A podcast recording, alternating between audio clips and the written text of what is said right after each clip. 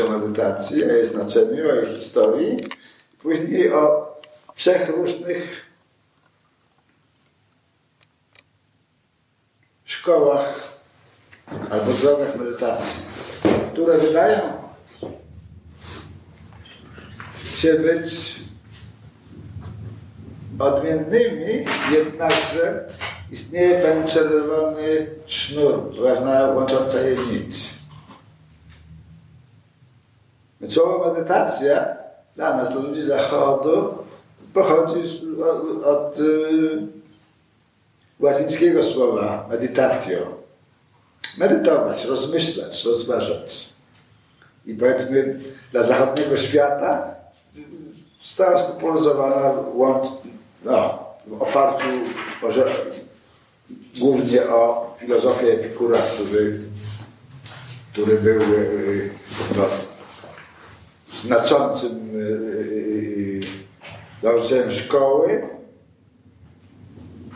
medytacyjnej Epikurejczyków, która była powiedzmy funkcjonowała przez dłuższy okres czasu, ale począwszy już przed mm, albo w epoce formowania Cesarstwa Rzymskiego, czyli około 2000 lat temu. Może w pierwszym wieku po Chrystusie.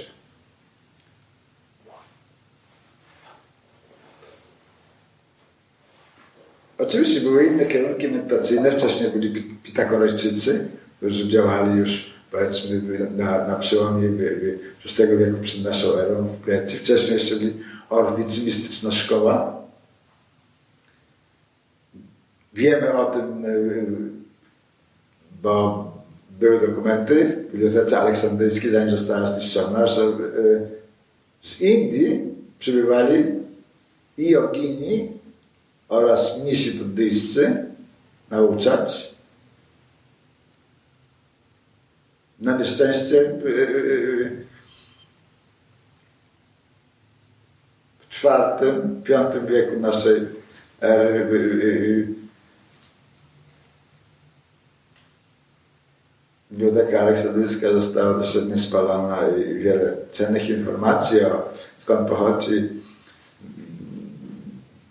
medytacja i o, o, o związkach wschodu i zachodu y, y, w tej materii.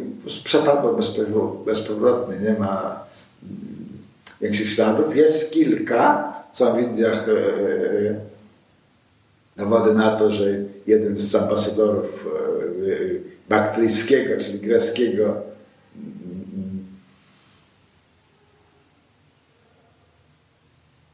króla był na dworze jakiegoś indyjskiego władcy w Takshili w Indiach i nazywał się Heliodorus.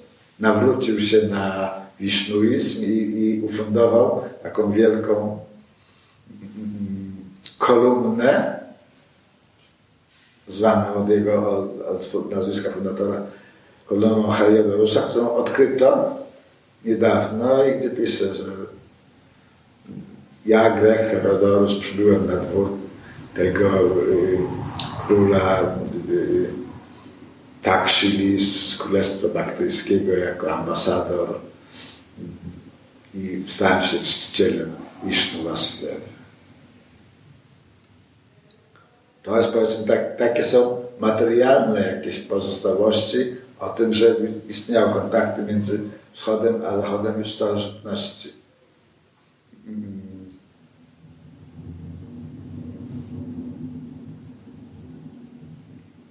Arabowie najechali Indię, najeżdżali Indię od IX wieku aż po XIII, formując różne swoje y, y, królestwa. No i w ten sposób ta wymiana kulturalna jakoś funkcjonowała i stała się e, pomiędzy wschodem a zachodem, pomiędzy Indiami a, a Europą. No i stała się nośnikiem różnych e, idei, czy nawet mimowolnie bez, bez jakiegoś świadomego udziału muzułmanów, ponieważ oni w zasadzie byli takim ruchem e, proletaryzującym, czyli no, gdziekolwiek się udali, wszędzie nawracali, ale mimo to y, informacje o Indiach dzięki ich e, obecności tam docierały.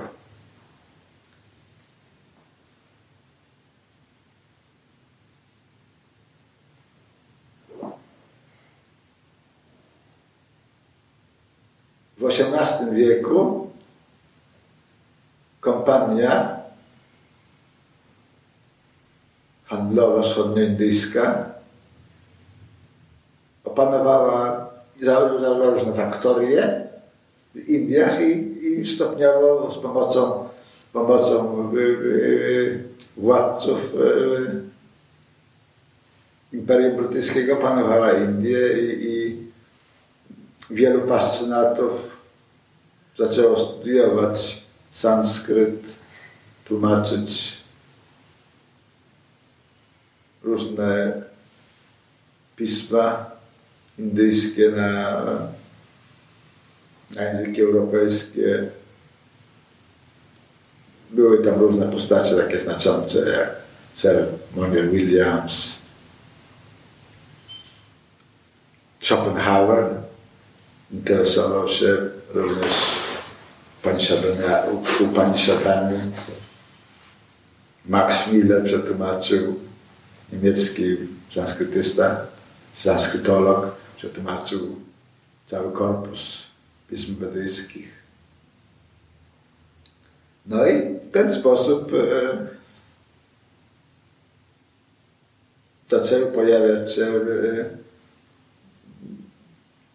zaczęło pojawiać się coraz więcej informacji o, o różnych praktykach mistycznych czy religijnych ludów zamieszkujących Indię i powiedzmy taką bardzo dwa kierunki bardzo popularne, czyli buddyzm oraz y, y, różne rodzaje jogi. Tłumaczono różne prace, przetłumaczono Yoga Sutry Patanjaliego i tam w zasadzie zetknięto się poprzez Yoga Sutry, poprzez nauki Buddy różnymi technikami medytacyjnymi.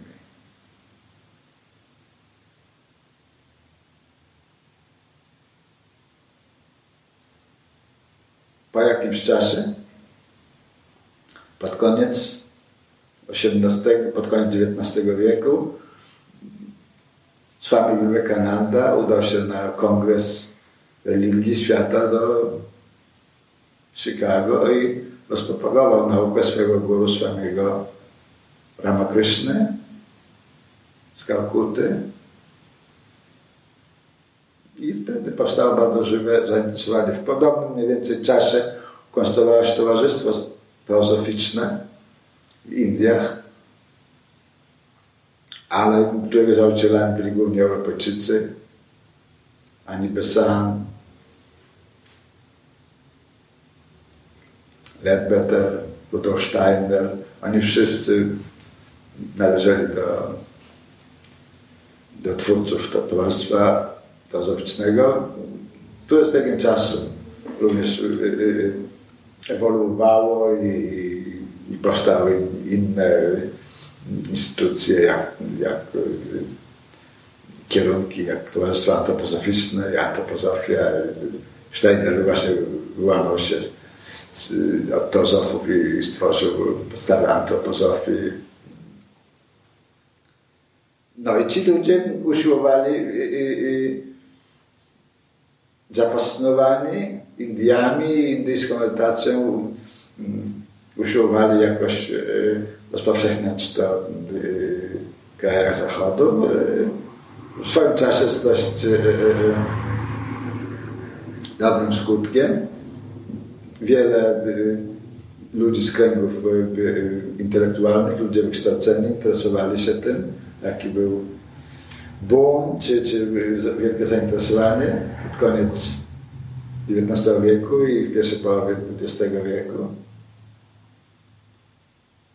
No i powiedzmy mniejszym czy, czy większym sukcesem te te prądy stamtąd docierały, ale tak można powiedzieć, taka eksplozja tej wschodniej duchowości dla świata zachodniego, no, zachodniego nastąpiła wraz w latach 60. ubiegłego stulecia wraz z ruchem hipisowskim. Różni y, ludzie szukający alternatywnych sposobów życia udawali się do Indii. Spotkali tam różnych nauczycieli, guru i przynosili stamtąd idee. Nawet usiłowali stworzyć odpowiednie pewne, pewne aśramy na dużą skalę, czy klasztory gdzieś w Indiach, jak, jak słynny Auroville w Pondichéry na południu Indii, jak była kolonia francuska i, i gdzie schodził się Sri Aurobindo Ghosh, który mm, będąc z początku y, y, bardzo aktywnym nacjonalistą i walcząc o, o, o wyzwolenie Indii, późniejszym okresie zajął się jogą i, i, i skonstruował e, taką naukę, która się nazywa yoga integralna. Sri Chinmoy pojawiał się w latach, latach 60. i 70. również w Ameryce. Inny jogin z tej samej szkoły, uczeń Aurobindo jego uczniami byli między innymi Carlos Santana i John, John McLaughlin z takich, takich bardzo znanych postaci świata muzycznego. E, wielu innych artystów również rozpowszechniało. George Harrison e, miał Beatlesi jakieś kontakty z, z Maharishi Mahesh Yogim i Swami Bhaktivedantą, który w jakiś sposób rozpowszechniał te Wisznuizm w świecie zachodnim. Dlaczego pojawiają się różne publikacje?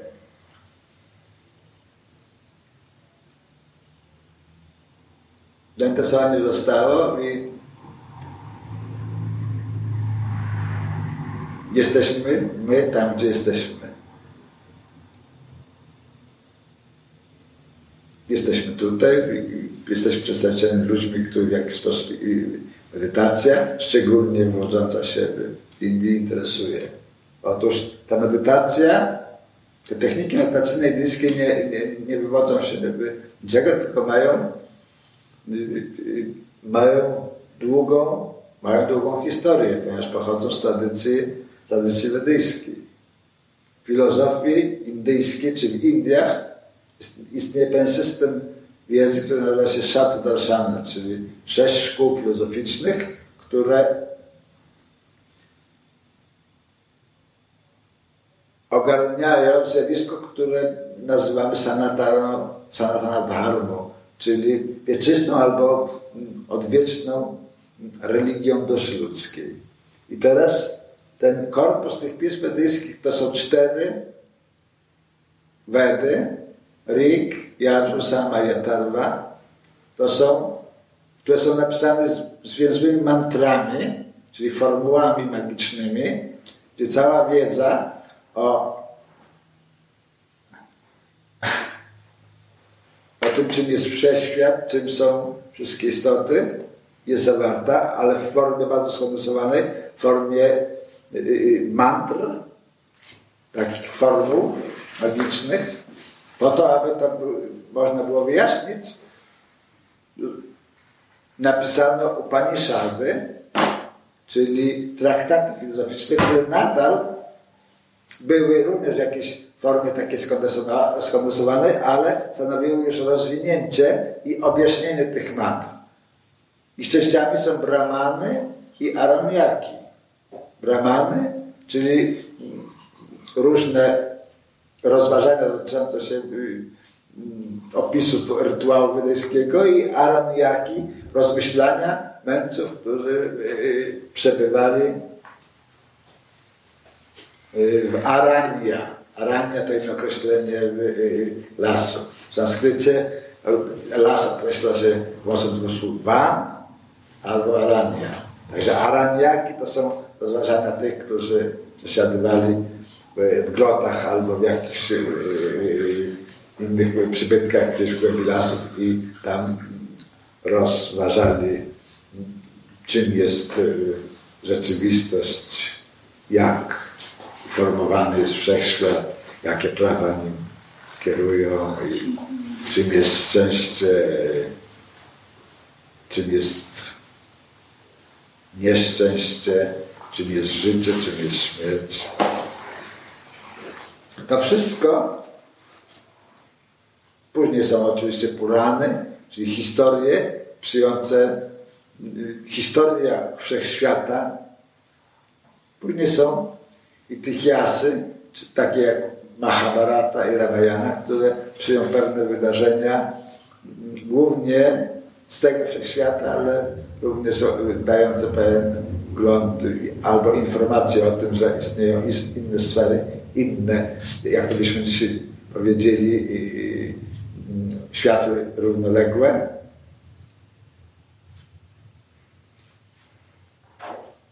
I teraz, jeśli chodzi o medytację,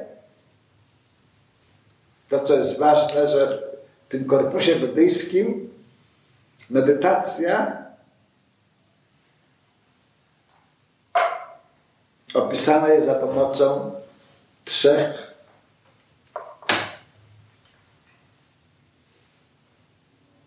zjawisk, albo trzy ścieżki medytacji są ukazane. Jedna ścieżka, która znajduje się w Vedancie, czyli w konkluzji wszystkich pism medyjskich.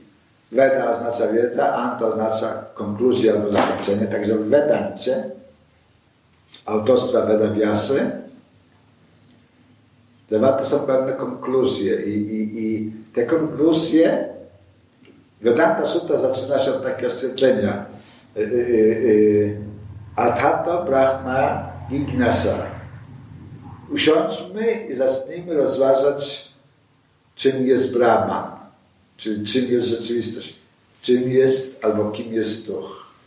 I później cały ten tekst opisuje różne mm, przejawy. Konkluzją tego jest, że istnieją trzy sfery.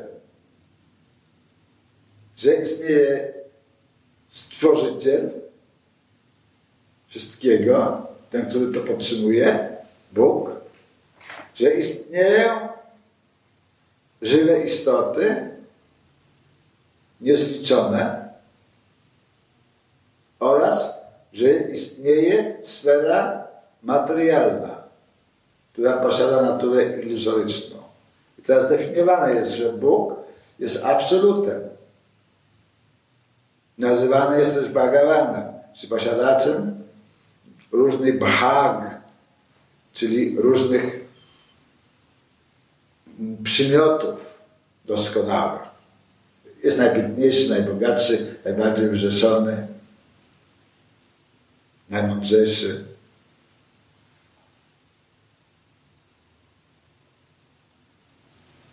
Nieśmiertelny, najszczęśliwszy. I te wszystkie cechy posiada w pełni. On Purna, Purnama Dasya.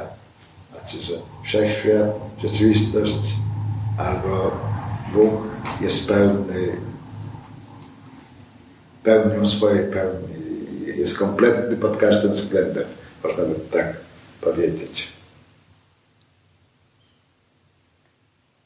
Żywe istoty charakteryzowane są jako te, które pochodzą od Boga i posiadają takie same cechy jak Bóg, tylko w, minimalnej ilości.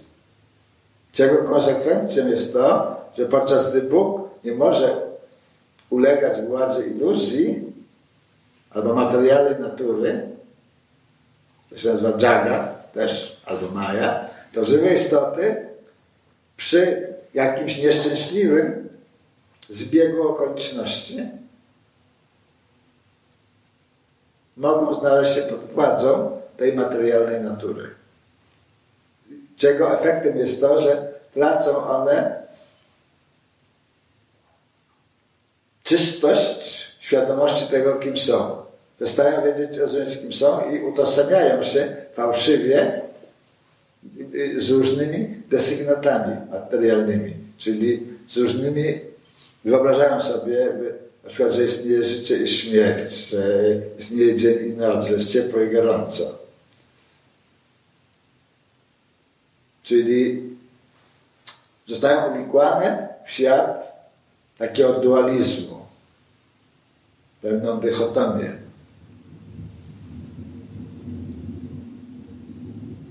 No i później jest ta maja, ta iluzja, świat materialny, który wiąże właśnie te nieszczęśliwe istoty, które dostały się, tak powiem, w sferę jego oddziaływania. Powiedziane jest, że dzieje się to na własne życzenie żywych istot, ponieważ e, zapragnęły radować się swoją egzystencją niezależnie od woli Bożej. W związku z tym lądują w tym świecie materialnym i nadal służą Bogu, ale ponieważ to, ta służba, bo każdy musi służyć Bogu, co musi podobać, nie? Ale ponieważ ta służba nie wypływa z własnej woli, to są do tego zmuszone. I tym superintendentem, tym nadzorcą, y, aby mogły one służyć Bogu, jest właśnie ta iluzoryczna natura. Albo natura materialna.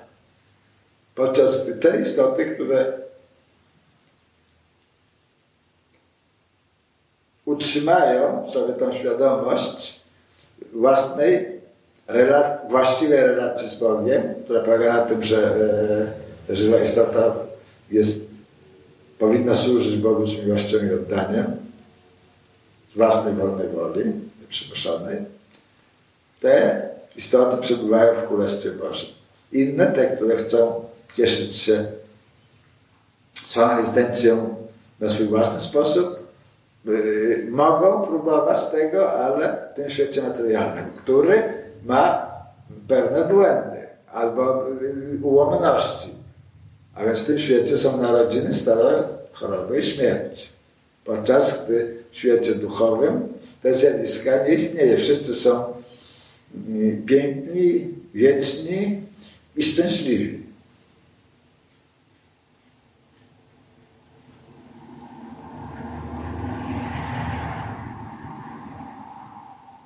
Istoty ludzkie, wszystkie istoty, ale istoty ludzkie przede wszystkim mają pragnienie, aby być szczęśliwymi.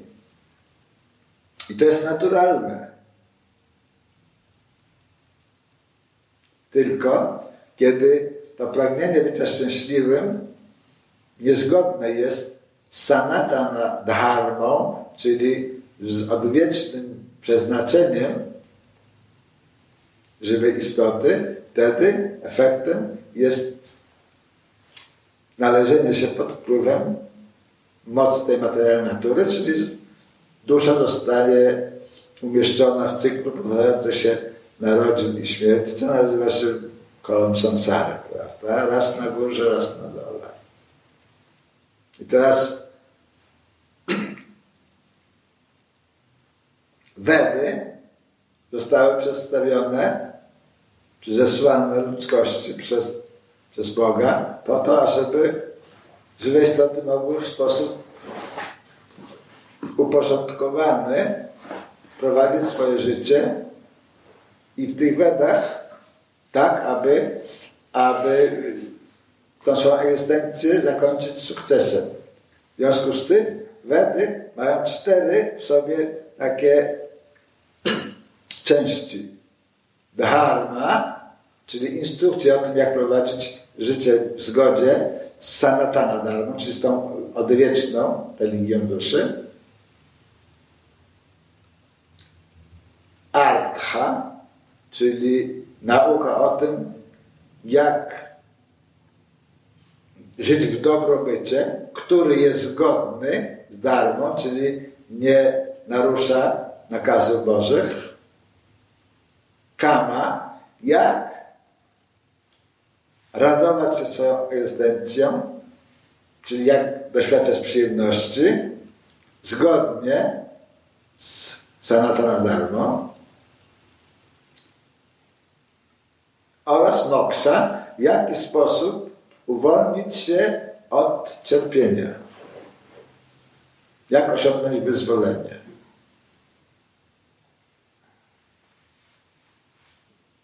I teraz pewne ścieżki medytacji, szczególnie te zawarte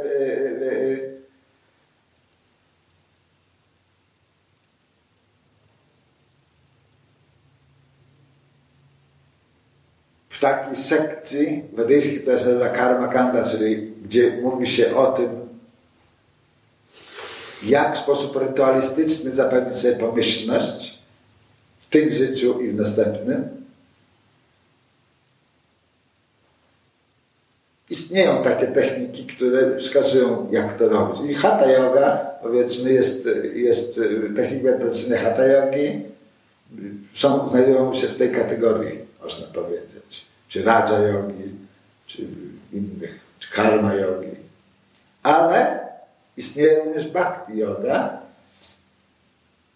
która jest takim piątym, jakby ukrytym, ezoterycznym działem tych wed, który mówi o tym, że yy, można osiągnąć samospełnienie i samorealizację przez praktykę bhakti yogi, czyli mm, przepełnionej miłosnym uczuciem do swojego Stwórcy działalności albo służby. Seva, służba seva. W związku z tym Wedy dają pełną propozycję dla wszelkiego, y, y, dla wszelkich typów psychologicznych. Dlatego, że wszystkie istoty, a istoty ludzkie szczególnie, ponieważ stanowiły powiedzmy tą, tą y, koronę w tym łańcuchu, jesteśmy na samym szczycie i będę powiadał, że tylko w ludzkim ciele można osiągnąć to samo spełnienie i, i pełnię samorealizacji duchowej. Dlatego jeśli poprzez swoje niewłaściwe postępowanie ktoś znajdzie się w różnych niższych e, formach życia, to musi ewoluować z powrotem do formy ludzkiej, ponieważ tylko w tej formie może osiągnąć pełnię samorealizację, samospełnienia, ponieważ jako istota ludzka możemy świadomie kreować swoją przyszłość i, i możemy w sposób świadomy skąd się, się yy, yy, rozumem i inteligencją oraz różnymi uczuciami możemy osiągnąć samospełnienie. W związku z tym Vedanta mówi o tym, że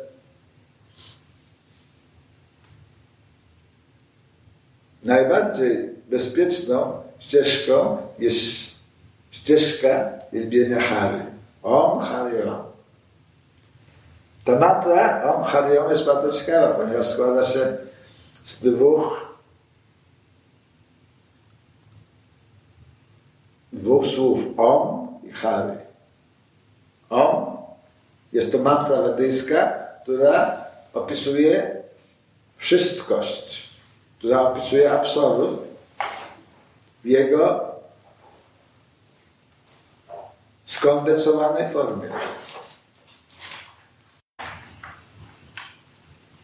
Jest to sylaba dźwiękowa, która, którą zapisujemy u nas na w ten sposób, ale która składa się trzech liter A, U i M z kropką, czyli takie nosowe N, jak, jak we francuskim bon, coś takiego.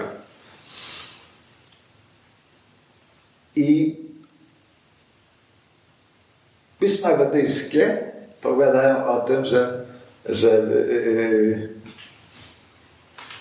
ta sylaba o święta on określa całość absolutu, który jest nieprzejawiony i pozbawiony cech. Czyli jest y, impersonalny, bezosobowy. Nie ma formy ani osobowości. Czyli jednym słowem, ta mantra przyjmuje aspekt absolutu. Hari to jest sylaba, która stanowi imię absolutu, imię Wisznu i opisuje osobowy aspekt Boga, ponieważ Bóg swojej ma różne formy i najwyższą formą jest forma osobowa, czyli, czyli ta postać, która ma możliwość odczuwania, nawiązywania relacji, ponieważ On, absolut, kiedy jest w skondensowanej formie, On nie może nawiązywać żadnych relacji. Kiedy absolut jest w swojej formie, czy w swojej postaci Hari, jako osoba, jako Wisznu, może nawiązywać relacje, może przekazywać uczucia. Może odbierać odczucia. Dlatego Wedy powiadają, że spośród tych dwóch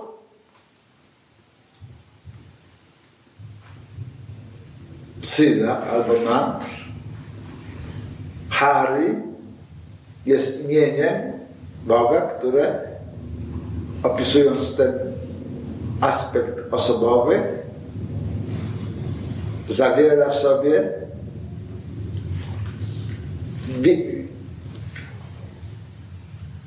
ważniejszy opis czy przejaw absolutu.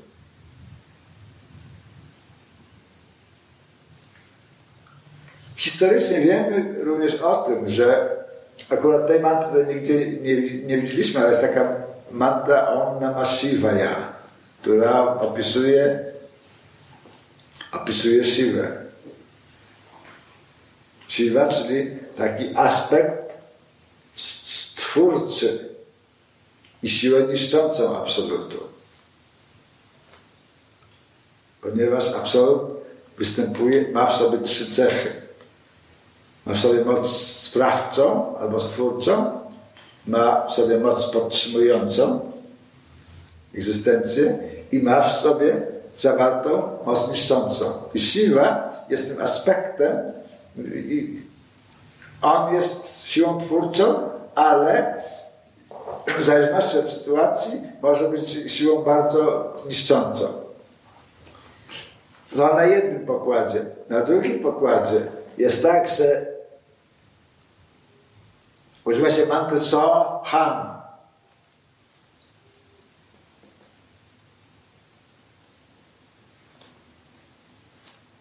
Jestem. Także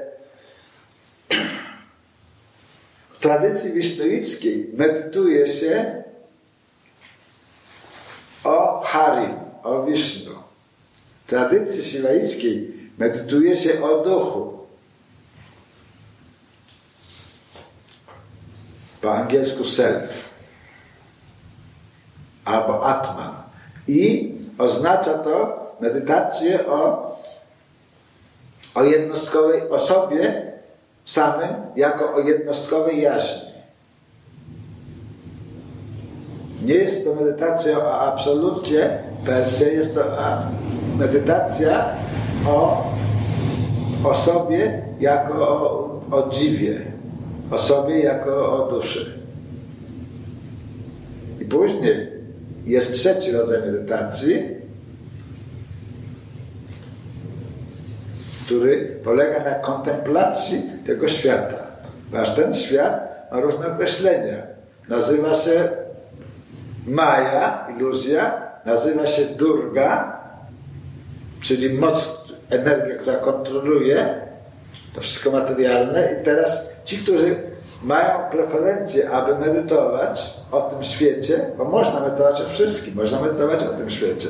Więc medytują wtedy o Devi, czyli że o żeńskim aspekcie rzeczywistości, o Durce albo o Mai. I teraz te trzy rodzaje medytacji, one są jakby rozdzielone, ponieważ mają inny obiekt. Innymi słowy, medytując, o Wisznu, medytując o Shiwie, medytując o naturze albo o Dewi, medytujący y, doprowadzany jest do innej sfery, doświadcza innych przeżyć wewnętrznych. Znajduje się po prostu w innej rzeczywistości. I konkluzją Vedanty, czy wedyjskich jest, że, że ta medytacja na Hari jest najwyższą formą medytacji. Że ten, który chce osiągnąć sukces właściwy w swoim życiu, powinien medytować o Hary. Jakkolwiek Wedy pozostawiają absolutną wolność wyboru. Każdy z nas może medytować o jakiej formie absolutu by nie chciał. Tylko, że musimy przy tym pamiętać, że te medytacje wbrew błędnemu mniemaniu nie prowadzą do tego samego miejsca. Jest różnica. Wchodzimy do tego świata, który kontemplujemy. Ponieważ Hari albo Vishnu jest pełnią absolutu, podczas gdy Shiva albo Self jest bardzo potężny, ale nie jest pełnią, a Jagat, czyli ten świat, jest jeszcze w jakiś sposób inny uwarunkowany, więc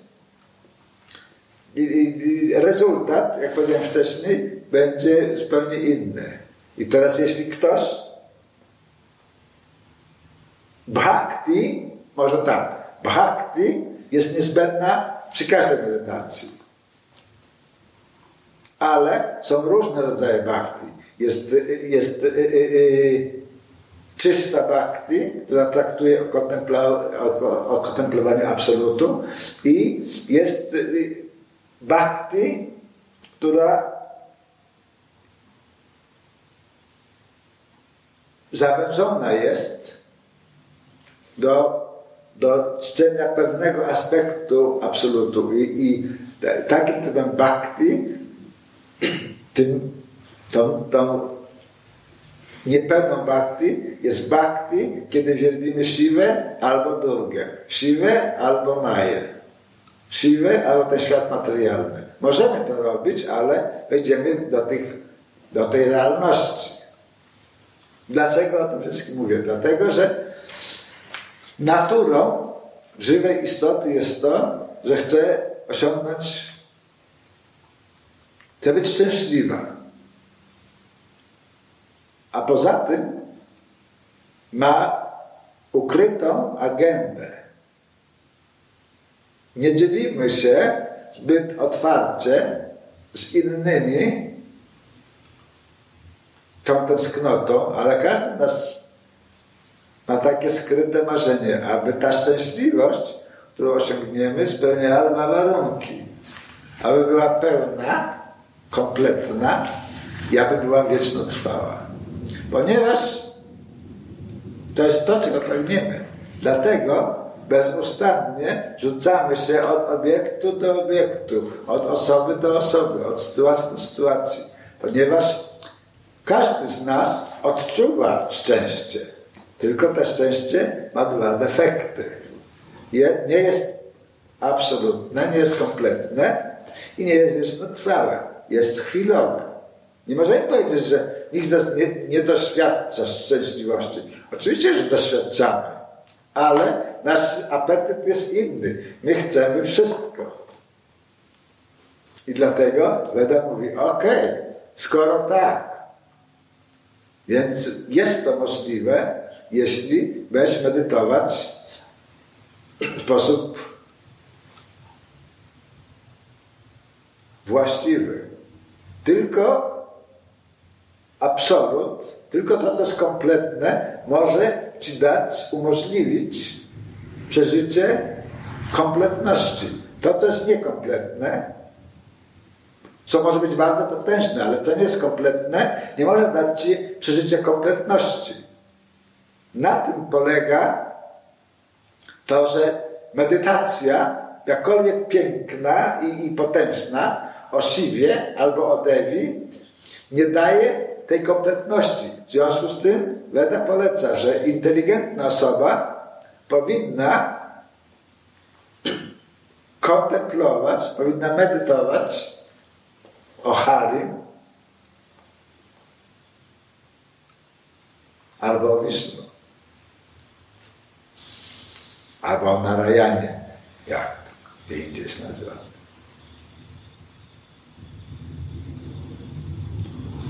Stąd Vaishnava jest ten, który medytuje o Wisznu. Shivaita jest ten, który medytuje o Shiwie. I Shakta jest ten, który medytuje o Shakti, ponieważ Maja, Durga albo Devi są energią Boga. Ponieważ kiedy w Bogu istnieje pragnienie przejawienia się, wyjścia ze stanu uśpienia w stan przejawiony, wtedy emanuje on siebie moc sprawczą. Szakty. I niejako ta szakta, jego energia, no, jeśli chcemy, możemy nazwać energia pierwotna albo główna, ta energia, tak powiem, kontynuuje dalej to, to y, y, dzieło statyczne, y, to dzieło stworzenia, ponieważ dzięki niej absolut ekspanduje i w różnorodność przejawów, ponieważ kiedy jest w swojej skondensowanej formie jest uśpiony i pozbawiony niejako potencji. To wszystko, cała jego pełnia jest, jest skondensowana, nie jest przejawiona. Dopiero kiedy w przykład szakty absolut przejawia się i może doświadczać samego siebie poprzez swoje stworzenie. Ponieważ to pragnienie smakowania swojej własnej wielkości, swojej własnej chwały jest zawarte y, y, w, y, w absolucie. Tak samo i my odczuwamy. Naszą naturą jest to, że każdy z nas chce doświadczać no, własnych możliwości. I w zależności od tego, czy robimy to mniej czy bardziej udolnie, czy nieudolnie, doświadczamy, możemy spełnić te pragnienia w sposób właści bardziej właściwy albo mniej właściwy. W sposób taki, który przynosi nam mm, poczucie mm, satysfakcji, albo będzie tak, że y, pojawi się czy niespełnienia i niezadowolenia. W związku z tym są różne typy medytacji. To medytacje za pomocą dźwięku, tak jak to, co tutaj próbowaliśmy robić. Kiedy używa się mantr wedyjskich, a taką mantrą są również imiona absolutu, ponieważ tutaj mamy Om, czyli to, co opisuje absolut nieprzejawiony, pozbawiony cech, jakości. Albo Hari, który posiada cechy. Om Namo Bhagavate Vasudevaya jest przykładem takiej mantry wedyjskiej, która mówi Om.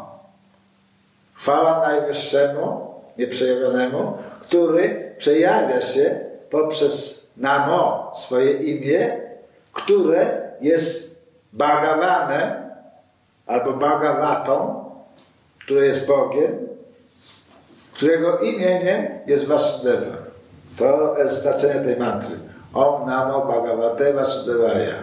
Więc kiedy ją intonujemy, to chwalimy Najwyższego Bhagawana, najwyższego, najwyższy absolut, którego, któremu na imię Vasudev.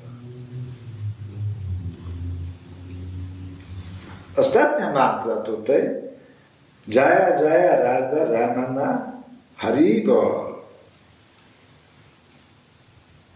mówi nam o tym, jaki typ działania gwarantuje nam pokonanie swojej, swoich ograniczeń, swojej małości, swojej słabości. Teraz słowo Jai Jai oznacza zwycięstwo w sanskrycie. Radha jest imieniem Shakti absolutu. Jego energii sprawczej, która ma nieskończoną ilość imion, a gdzie Radha jest bardzo potężnym, najpotężniejszym imieniem. Dlaczego? Dlatego, że jest ona o naturze Raman, czyli jest pełna absolutnej szczęśliwości. Jest uosobieniem szczęśliwości. I słowo Haribol. W zasadzie są to zbitka dwóch słów. Hari, jak wcześniej mówiliśmy, określa Wisznu, określa Boga. I Bol jest skrótem słowa Bolo, znaczy opiewać, śpiewać, wychwalać.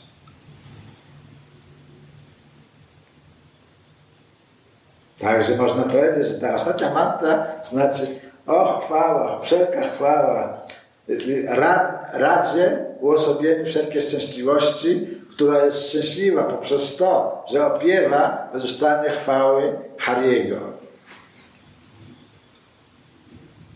To tak dla wyjaśnienia, abyśmy wiedzieli, co, e, co intonujemy, tak? A że kiedy następny raz będziemy śpiewać tę mantrę, żebyśmy mogli ją śpiewać z entuzjazmem.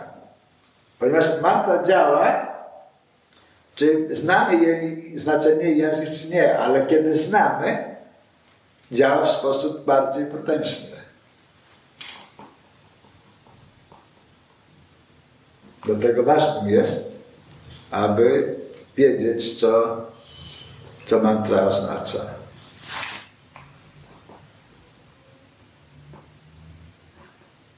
W związku z tym, tak jak powiedziałem wcześniej, jeśli ktoś pragnie absolutnego szczęścia, po, poleca mu się, aby czcił Bhagavanę Vasudevę, aby czcił Hariego, aby czcił jego główną energię Radha.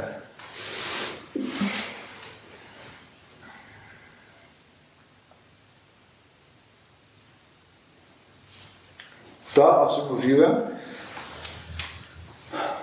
to jest opis tych technik medytacyjnych, jakie zawarte są w korpusie wedyjskim. A więc jest technika medytacyjna, opiewająca absolut w pełni swojej chwały. Jest technika medytacyjna, która opiewa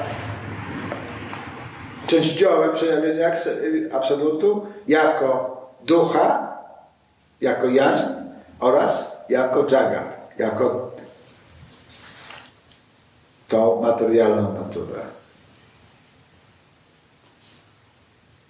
I teraz jest tak, że ta materialna natura ma trzy aspekty, przez które kontroluje żywe istoty. To jest sattva, rajas i tamas, czyli cecha dobroci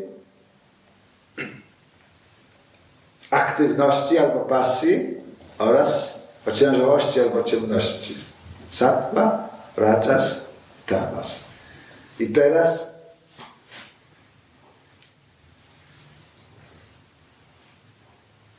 każda istota zawiera w sobie te trzy cechy w różnym stopniu zagęszczenia. Jeśli w zasadzie one rzadko występują w postaci czystej, czyli że, że y, jest tak, że ktoś jest absolutnie satwiczny, ktoś jest absolutnie radosowy, albo ktoś jest absolutnie tamasowy. To się zdarza, ale dość rzadko. W zasadzie jest tak, że yy, yy,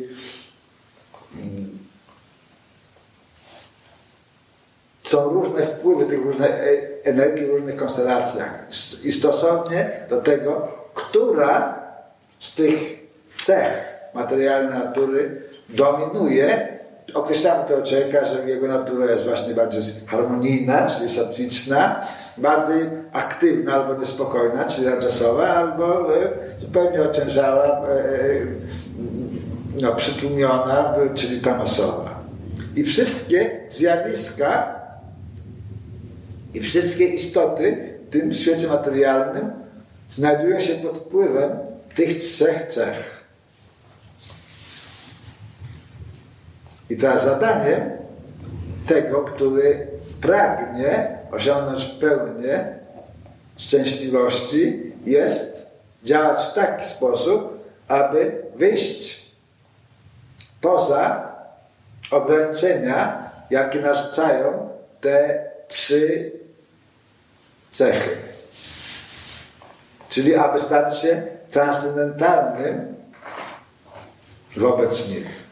Albo inaczej niezależnym, albo inaczej niedotkniętym przez nie. I w tym celu radzi nam się, abyśmy intonowali święte imiona Hari.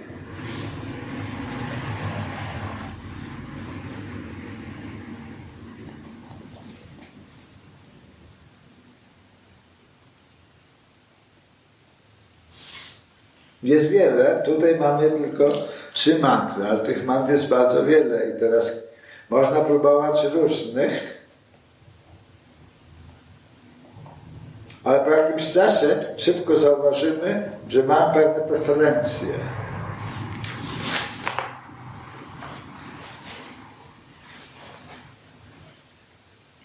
I wtedy, jeśli te preferencje zgodne są z tym pragnieniem, które jest w nas, aby osiągnąć pełną szczęśliwość. Więc wtedy powinniśmy mm, taką mantrę zaakceptować całym sercem, nauczyć się jej i ją powtarzać. Powinniśmy w swoim domu znaleźć jakieś wyłączne miejsce, jedno, które będzie naszym asylem gdzie nic innego nie będziemy robić, tylko tam będziemy siedzieć w tym miejscu, naj, najchętniej z wy, wyprostowanym kręgosłupem, najchętniej w pozycji lotosu albo z skrzyżowanymi nogami. Jednakże bardzo istotnym jest, aby mieć prostowany kręgosłup. I wtedy możemy intonować czy śpiewać, czy recytować tą mantrę, którą bierzemy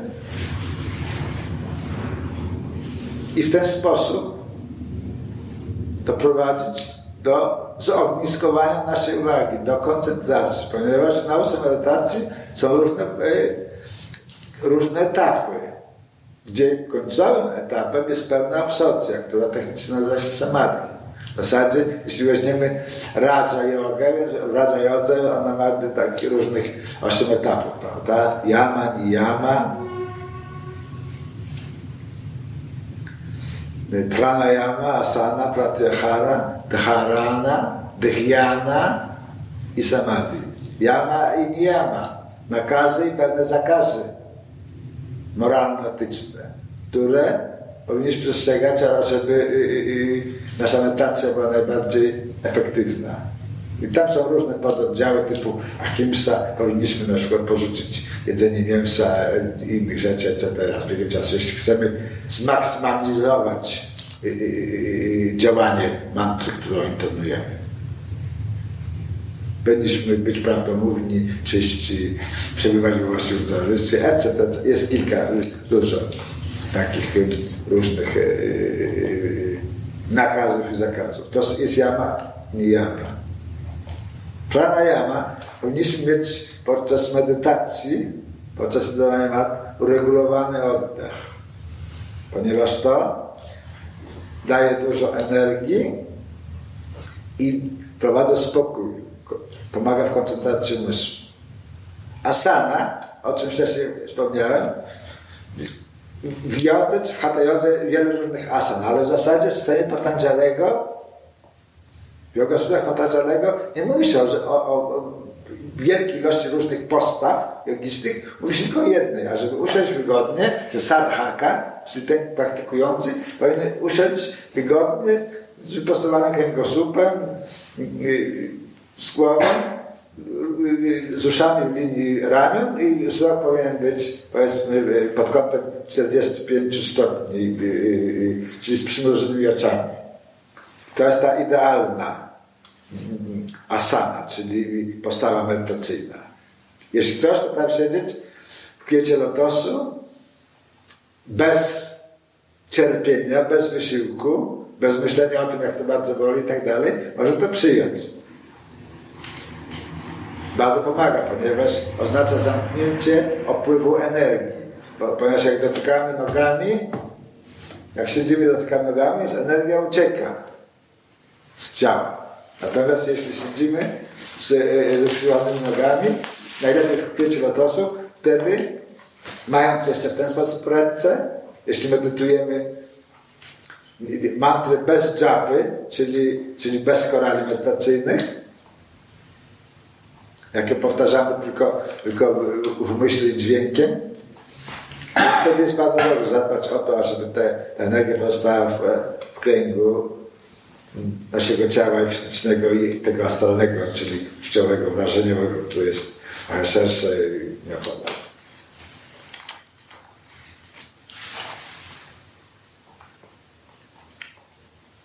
Yama niyama. Pranayama, asana pranayama. Pratyahara.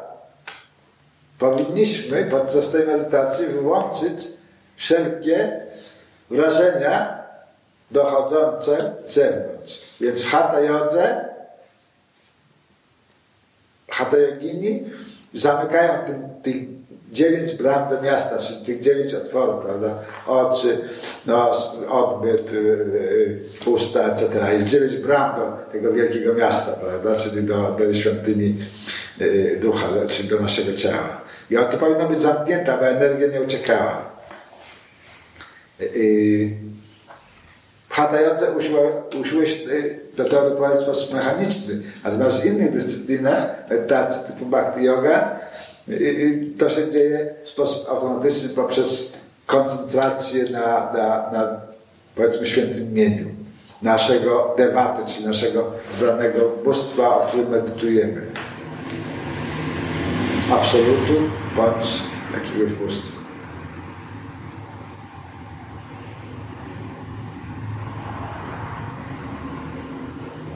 Dharana, koncentracja. Musimy być skoncentrowani na tej czynności. Musimy starać się panować wierzgający umysł. Ponieważ wszystko, jak powiada Weda, całe zło i cała e, błędna koncepcja życia pochodzi z tego, z nieopanowanego umysłu.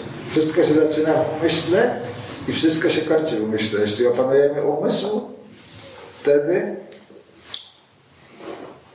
jesteśmy w stanie w sposób maksymalny otrzymać korzyść z naszej praktyki medytacji. I ta koncentracja pomaga, pomoże nam, ażeby pogrążyć się w dhyana. Dhyana, czyli to jest to, od czego zaczęliśmy mm, dzisiejszy wykład, czyli medytacja. Rozważane o różnych cechach wybranego przez nas obiektu medytacji. Radhy, Vishnu. I to wszystko ma nas doprowadzić do kontemplacji, czyli do oglądania duchowego obiektu naszej medytacji. To się nazywa samadhi.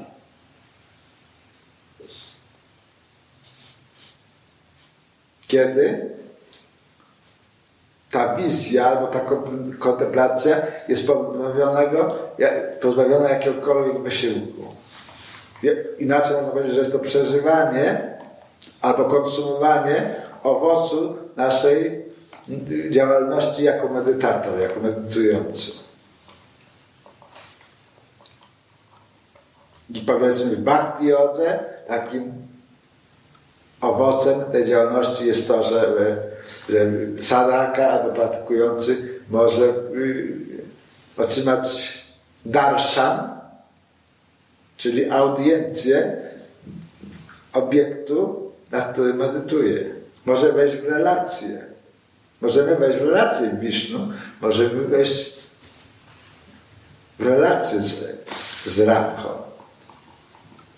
I relacja jest tym, co jest najważniejsze. Relacja jest początkiem i końcem wszystkiego. Brak relacji oznacza brak połączenia. Jesteśmy wyalienowani. Także celem medytacji jest, ażeby wejść w relację. Relację z czym? Jeśli będziemy w relacji ze światem, więc będziemy kontemplować świat. Ponieważ świat jest taki, jaki jest, jak jest pokręcony, to i nasze życie będzie pokręcone, i, ponieważ y,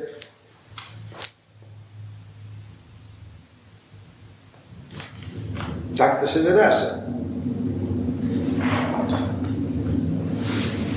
Kiedy wejdziemy w relację ze swoją prawdziwą naturą, poznamy, kim jesteśmy. Spełnimy ten warunek, który był opisany prawda, w, y, y, na tym łuku nad bramą prowadzącą do rosty delfińskiej. Poznaj samego siebie. Osiągniemy samopoznanie. Czyli co oznacza że osiągniemy samopoznanie. To oznacza, że zrozumiemy, kim jesteśmy i jaki mamy potencjał i w jaki sposób on powinien zostać użyty.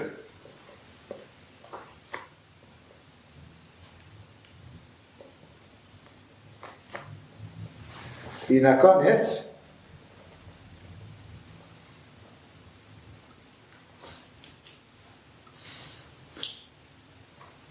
będziemy smakować dojrzały owoc naszych wysiłków, który wyrazi się tym, że będziemy szczęśliwi,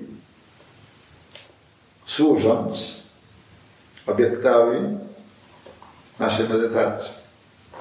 Jeśli wybierzemy, aby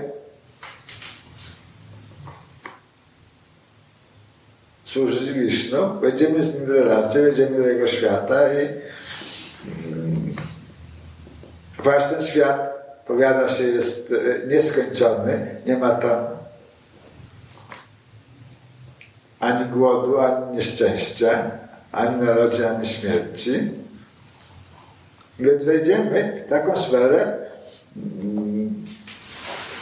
w której pragniemy się znaleźć, podejmując różnych podejmując różnych działalności w tym życiu. Proszę pamiętać, że głównym motorem naszych wszystkich poczynień jest to, że jesteśmy szczęśliwi. Pragniemy być szczęśliwi. Próbujemy na różne sposoby.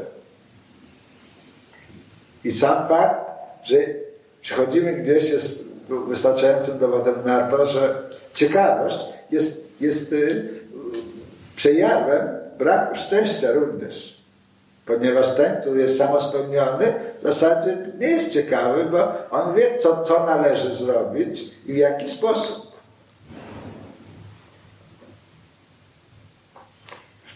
Istnieje wyższy poziom ciekawości, ale on, on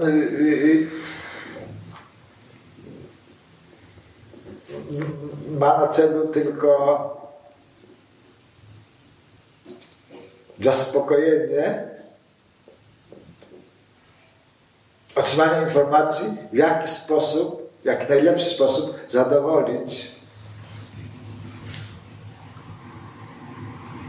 Boga.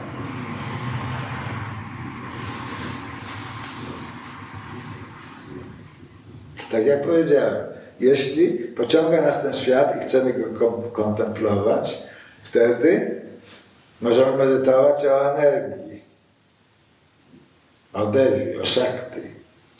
Kiedy interesuje nas to, aby kontemplować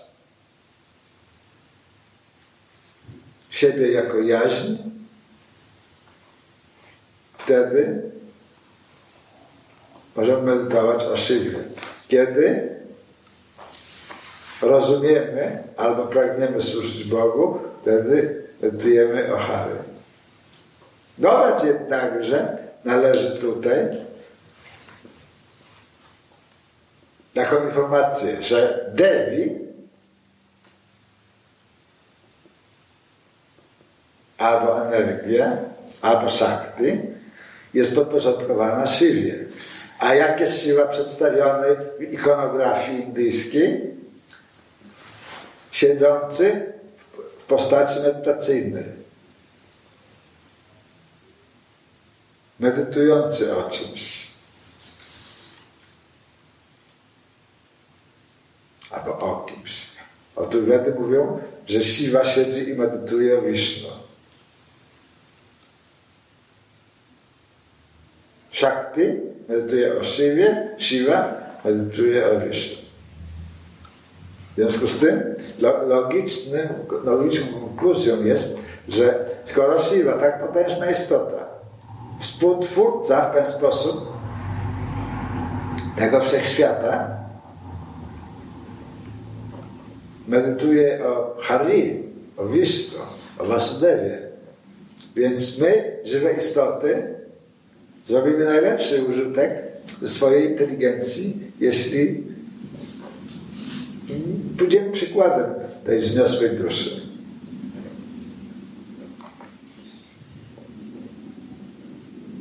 Jednakże, jak powiedziałem wcześniej, każdy z nas może medytować o czymkolwiek chce.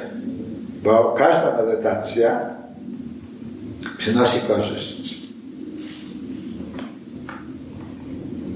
tylko przynosi różną korzyść. Więc musimy uświadomić sobie, czego naprawdę chcemy. Kiedy będzie to dla nas jasne, co jest naszym motywem i gdzie chcemy się, y, jaki chcemy rezultat osiągnąć z tych swoich czynności, więc wtedy łatwo nam będzie podjąć y, właściwą decyzję. Ponieważ ja praktykuję medytację o Harim o Vasudewie i o Radharani, więc y, naturalnym dla mnie mam pewne y, y, doświadczenia związane z tym, co robię. W związku z tym naturalnym jest, że zachęcam, aby medytować w ten sposób.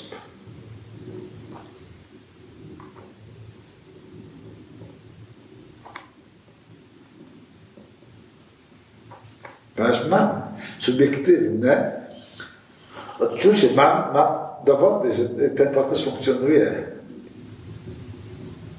Dla mnie. Nie ma żadnego, nie możemy w żaden sposób intelektualny otrzymać dowodu, że to funkcjonuje. Musimy spróbować. Musimy podjąć ryzyko. Nie ma innej drogi. Więc jeśli nasza determinacja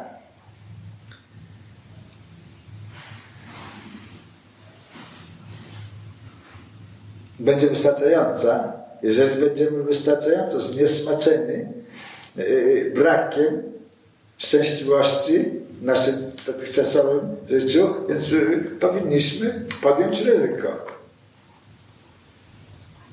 A kiedy podejmiemy to ryzyko, to musimy je podjąć z całą mocą i z całego serca, bo tylko wtedy to funkcjonuje naprawdę.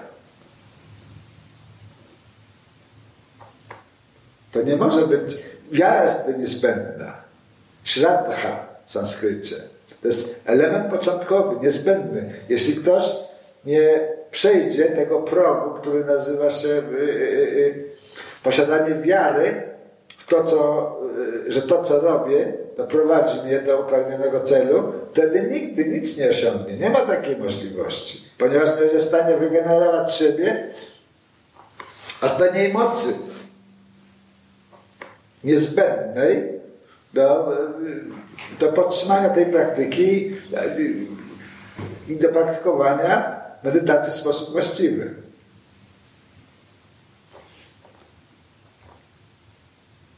No i teraz dochodzimy również do tak, tego miejsca, w którym możemy powiedzieć, że, że są różne metody medytacji. Możemy śpiewać mantry, możemy recytować je na koralach medytacyjnych. To się nazywa japa mala. Mala znaczy korale. Do japy, czyli do powtarzania mantry. Więc proces jest taki. Jeśli ktoś chce praktykować japę mala, więc powinien postarać się japę, powinien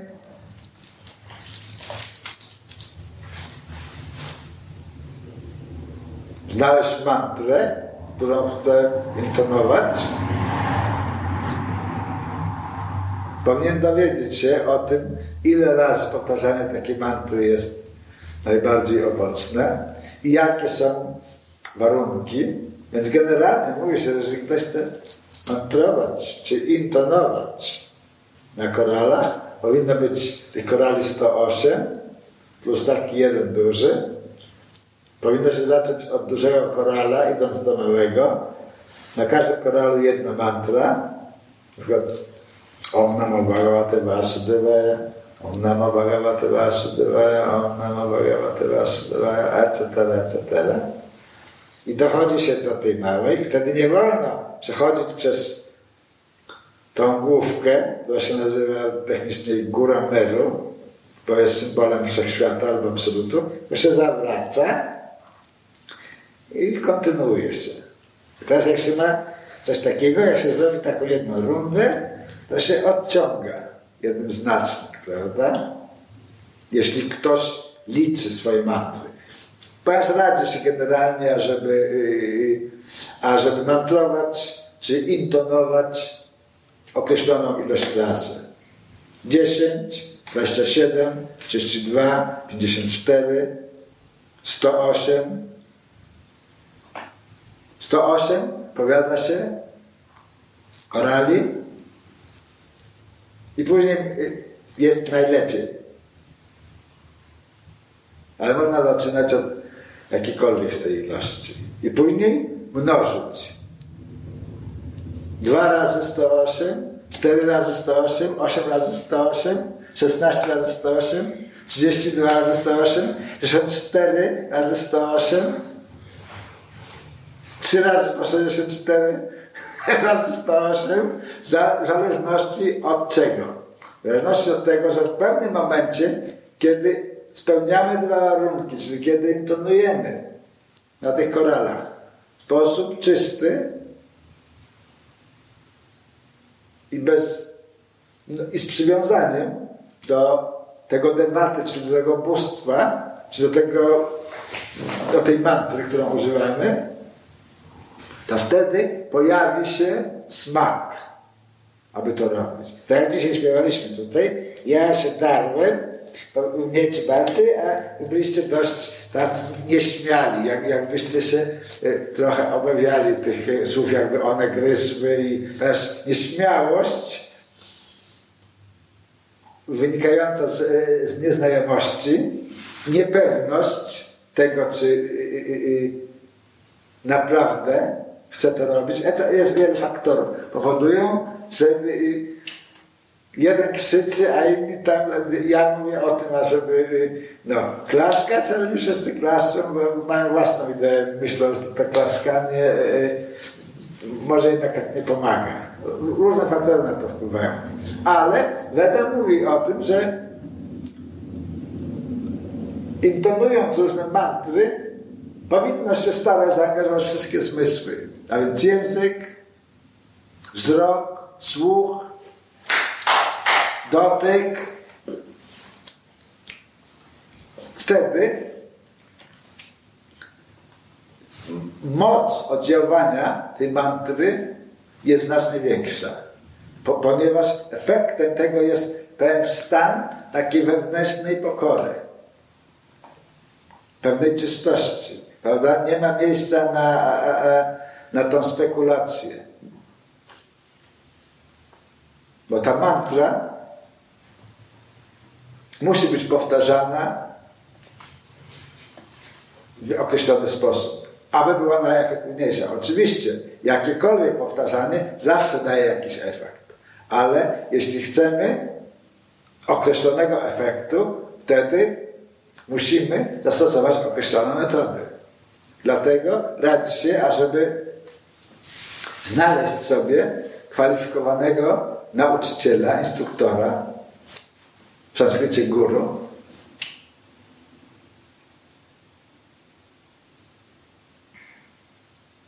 usłyszeć od niego mantrę